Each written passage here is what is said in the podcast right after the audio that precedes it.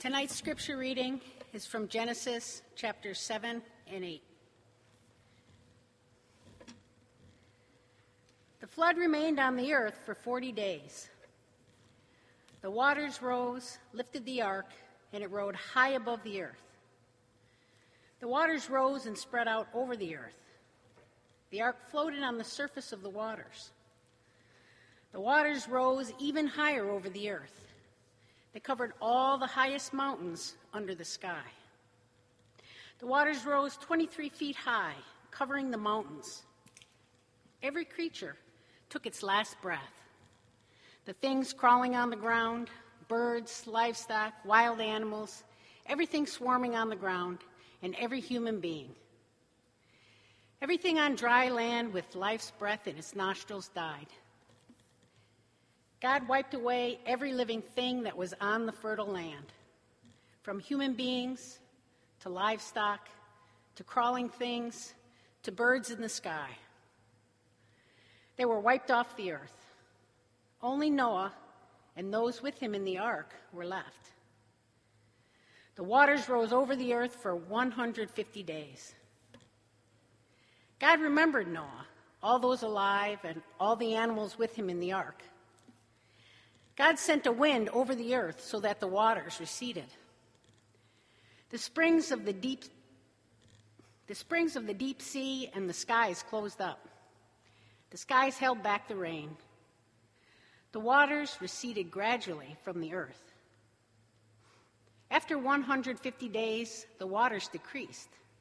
And in the seventh month, on the 17th day, the ark came to rest on the Ararat Mountains.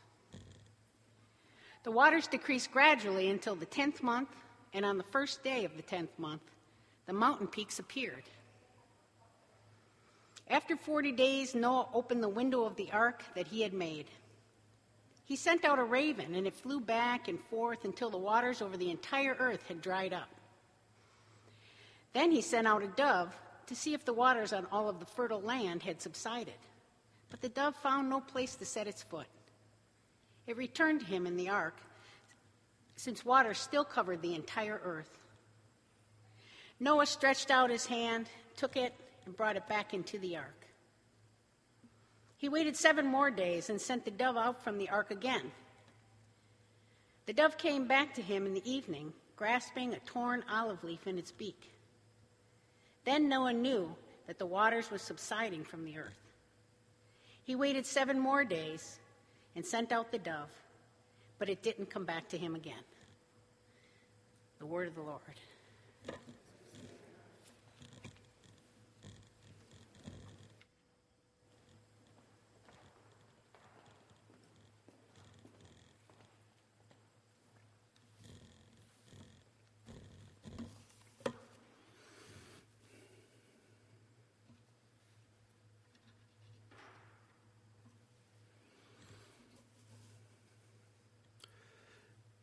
It was a world without hope, a world with no rain and no crops, dominated by warlords and their barbarian hordes. In this cruel world, Noah was a good man, a seasoned fighter, a mage, and a healer. But he only wanted peace for him and his family.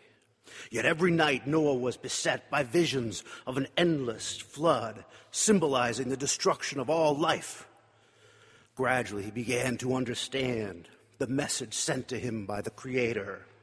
He had, he had decided to punish men and kill them all at last, until the last, but he gave Noah one last chance to preserve life on earth. Don't you hate when you're like researching and writing about a Bible story and then Russell Crowe makes a movie about it? I know. Really. Like Noah, you've heard about it, right? It's this epic film uh, by Darren Aronofsky, starring Russell Crowe as Noah. It's coming out just next week. It's coming out next week.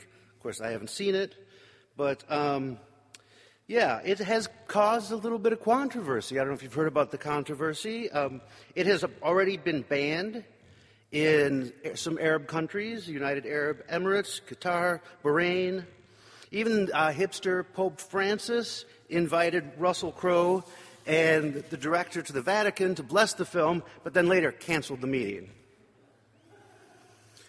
The controversy for some Muslims is um, with the depiction of the story of the prophet. But Aronofsky saw that coming. He said, To be frank, he told the Telegraph, given that it is a tenet of the Muslim religion that you can't make stories or render images of the prophet, it was not unexpected that some Islamic nations would ban the film. The outrage among some Christians is that the film doesn't follow exactly what the Bible really says.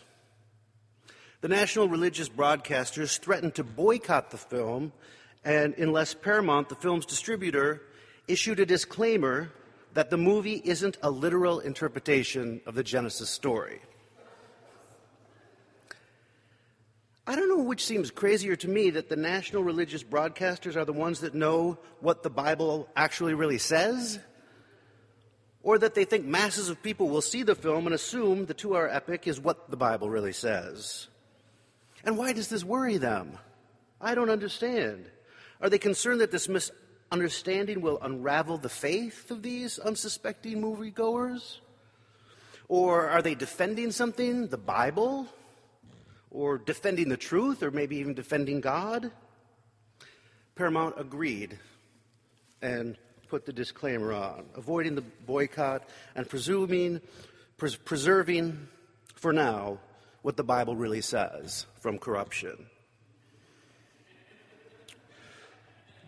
The website standupfortruth.com said that even the trailer makes it obvious that the producers took many liberties playing fast and loose with the biblical text. I always thought that was a good thing. In addition to veering from the literal words of the Bible story, some Christians are incensed at the direction in which the story veers.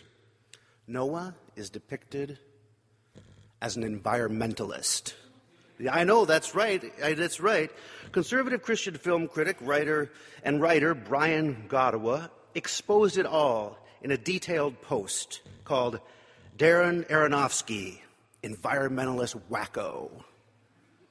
He writes, in this oppressive world, Noah and his family seem to avoid the crowds and live off the land. Noah is a kind of rural shaman and vegan happy vegan hippie. He's like a gatherer of herbs, if you can believe that. Noah explains that his family studies the world, healing it when it can like some kind of environmentalist scientist. What could be worse? But he also mysteriously has the fighting skills of an ancient Near Eastern ninja. Noah maintains an animal hospital, of all things, to take care of wounded animals and those that survive the evil poachers. But how could there be poachers if there were no game reg- regulations? I'm not sure. But all I know is Noah ends up looking more like the Mother Teresa of animals than a prophet of the truth. I think maybe Godawa would know what he's talking about when it comes to Wacko. He is the author of the biblical fantasy series Chronicles of the Nephilim, Noah Primeval, in which this uh, eight book series pits the seed of Eve against the seed of the serpent, and Noah battles the giant demonic Nephilim. And I am assuming also eats meat and hates the damn environment. I have not seen the movie, but the trailer does make it seem epic, like super epic. In one heart pounding scene, a warlord has come to seize the ark from Russell Crowe Noah. And Russell Crowe Noah says, You can have the ark when you can take it from me. I think the literal biblical verse says, You can have my ark when you pry it from my cold, dead hands. or wait a minute, that's the Charlton Heston version. Sorry. Kathleen Parker, in a review for the Washington Post, says that if you like Braveheart, Gladiator, or the Titanic, you will love Noah. Well, I did like those movies.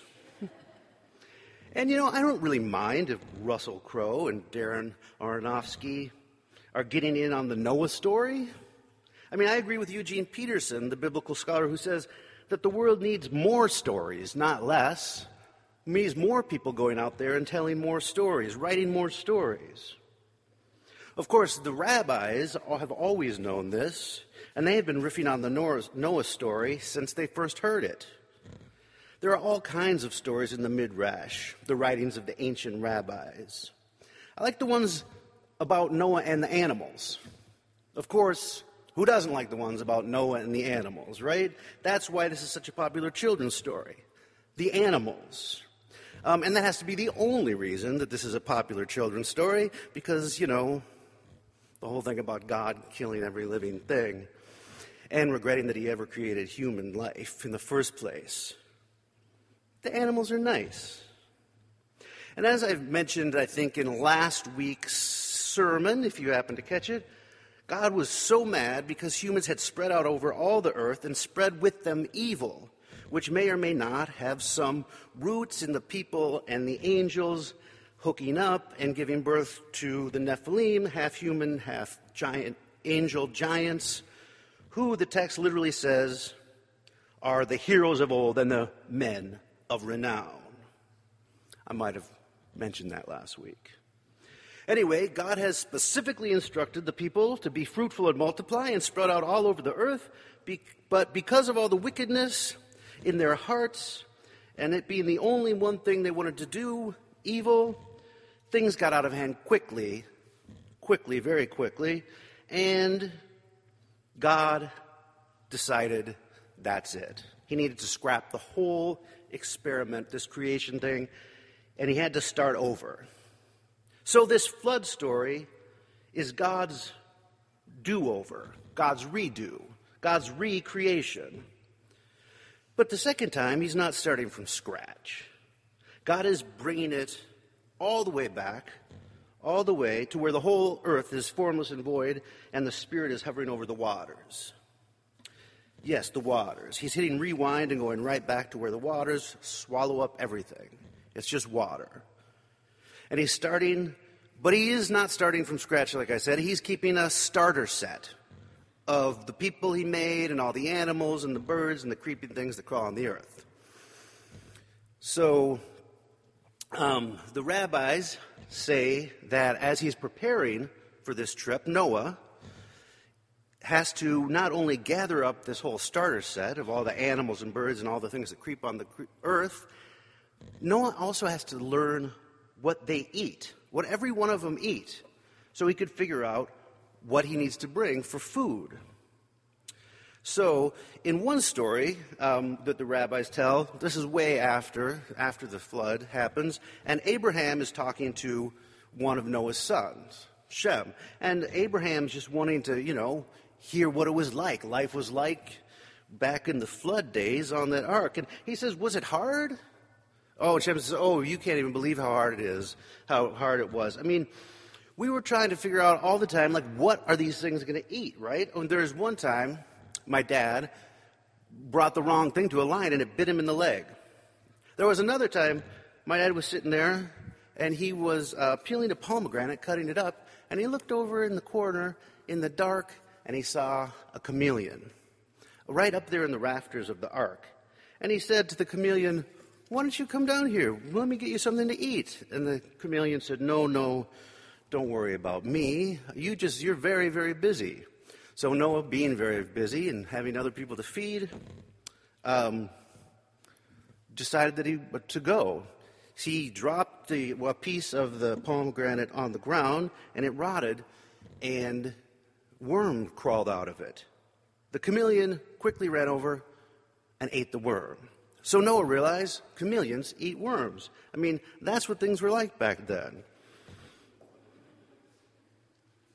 So Noah is in this boat, it's raining 150 days or 40 days or a number of years. I don't know if you noticed when Phyllis read the story, there's a lot of different numbers in there, but it's a long time. And he's in there, and Noah has to feed certain animals at certain times. One eats at the third hour of the day, one eats at the ninth. He is spending a lot of time feeding all these animals. He doesn't get any sleep at all. Noah has to pay attention, make sure they're healthy, and also um, he's got to clean up. I mean, if you're feeding a lot of animals, there's going to be a lot of poop. I mean, that's just, uh, you know, how things work. Right? The ancient rabbis tell us that everybody poops, right? I mean, everybody giraffes, elephants, donkeys, deer, antelope, anteaters, hippopotami, pigeons, hyenas. They all poop, a lot of poop. He's got to clean it up. Now, the rabbis say that this feeding, minding the animals, taking care of them, cleaning up after them, that Noah came to know all the animals very well, intimately. And that somehow that act of taking care of them changed Noah. Changed him. It's the, the nurturing of the animals and the birds and all the creeping things that creep transformed Noah from the kind of human that was born to multiply and to spread out all over the earth and to have dominion over everything into a careful, caring kind of human. One that took the time to learn about all of creation, to get to know creation. Noah's time on the ark recreated him after that 150 day gestation period, and the womb of that was that ark he is born out not as a dominator, as before, not as a subduer of creation. He is reborn as a nurturer of creation. Maybe kind of like a vegan, hippie, environmental scientist, herb gatherer. Do you think it's possible that the Hollywood liberals somehow got to the ancient rabbis? There's another story from the rabbis. They say that after the ark was all sealed up, um, and the waters came and lifted up the ark, that one of the Nephilim, yes, the Nephilim, the half human, half angel, heroes of old, men of renown, giants, was treading water. And I'm assuming that because they, he was part angel, part human, hero of old, man of renown, giant, that he was like a lot stronger than other regular people, so he could tread water. And he saw the ark, this giant, this Nephilim, and he swims over to the ark and he grabs onto the side of the plank and holds on. And all through the storms and through the rain and thrashing about, this giant holds on to the side. And he's being battered and he's grunting and gasping and calling out. And Noah hears him. This giant out there grasping onto the side. And so he cuts a little hole in the side of the ark and he makes a door there. And he looks out and he sees that giant hanging on. And he gets him something to eat. And every day, for the rest of the time. After Noah fed all the other animals and cleaned up everything, he took some food down and opened that little door and fed that giant Nephilim clinging to the side of the ark. And so, when the ark comes to rest and the water dries up, the Nephilim drops off the side of the ark and runs off into the distance. Now, why does Noah feed the Nephilim? It seems like if God would have wanted to save these Nephilim giants, God would have told Noah to bring him into the ark. If God would have wanted this Nephilim giant, half angel, half human creature to be a part of the recreation, God would have let Noah know. So, why does Noah feed the Nephilim? Or why does the rabbis even tell this story? Like, is it to explain how wickedness re entered? The recreated world? Or do the rabbis know, or does Noah understand that maybe there's something about the Nephilim that humanity might need in, re- in this recreated world? Something that, maybe there's something that a hero of old, a man of renown, can contribute that a nurturing vegetarian hippie herb gathering environmentalist could not. I don't know. Or is it maybe that the Nephilim were one thing that God didn't create? That people made this Nephilim without God. They brought it into the world without God's instruction. And Noah wanted to preserve that? I don't know. Maybe it was just that after feeding and learning to nurture and care for all these creatures, that Noah could not help feed someone, something that was hungry. So, what would cause this recreated Noah to go behind God's back? And really, there's no going behind God's back. God can see this giant that so angered him when he created hanging on to the side of the ark. God could have whacked him off anytime he wanted. But it is said among the rabbis that is, is when God sees Noah feeding this giant, this Nephilim, that that is when God's heart softens. And that is when God learns forgiveness.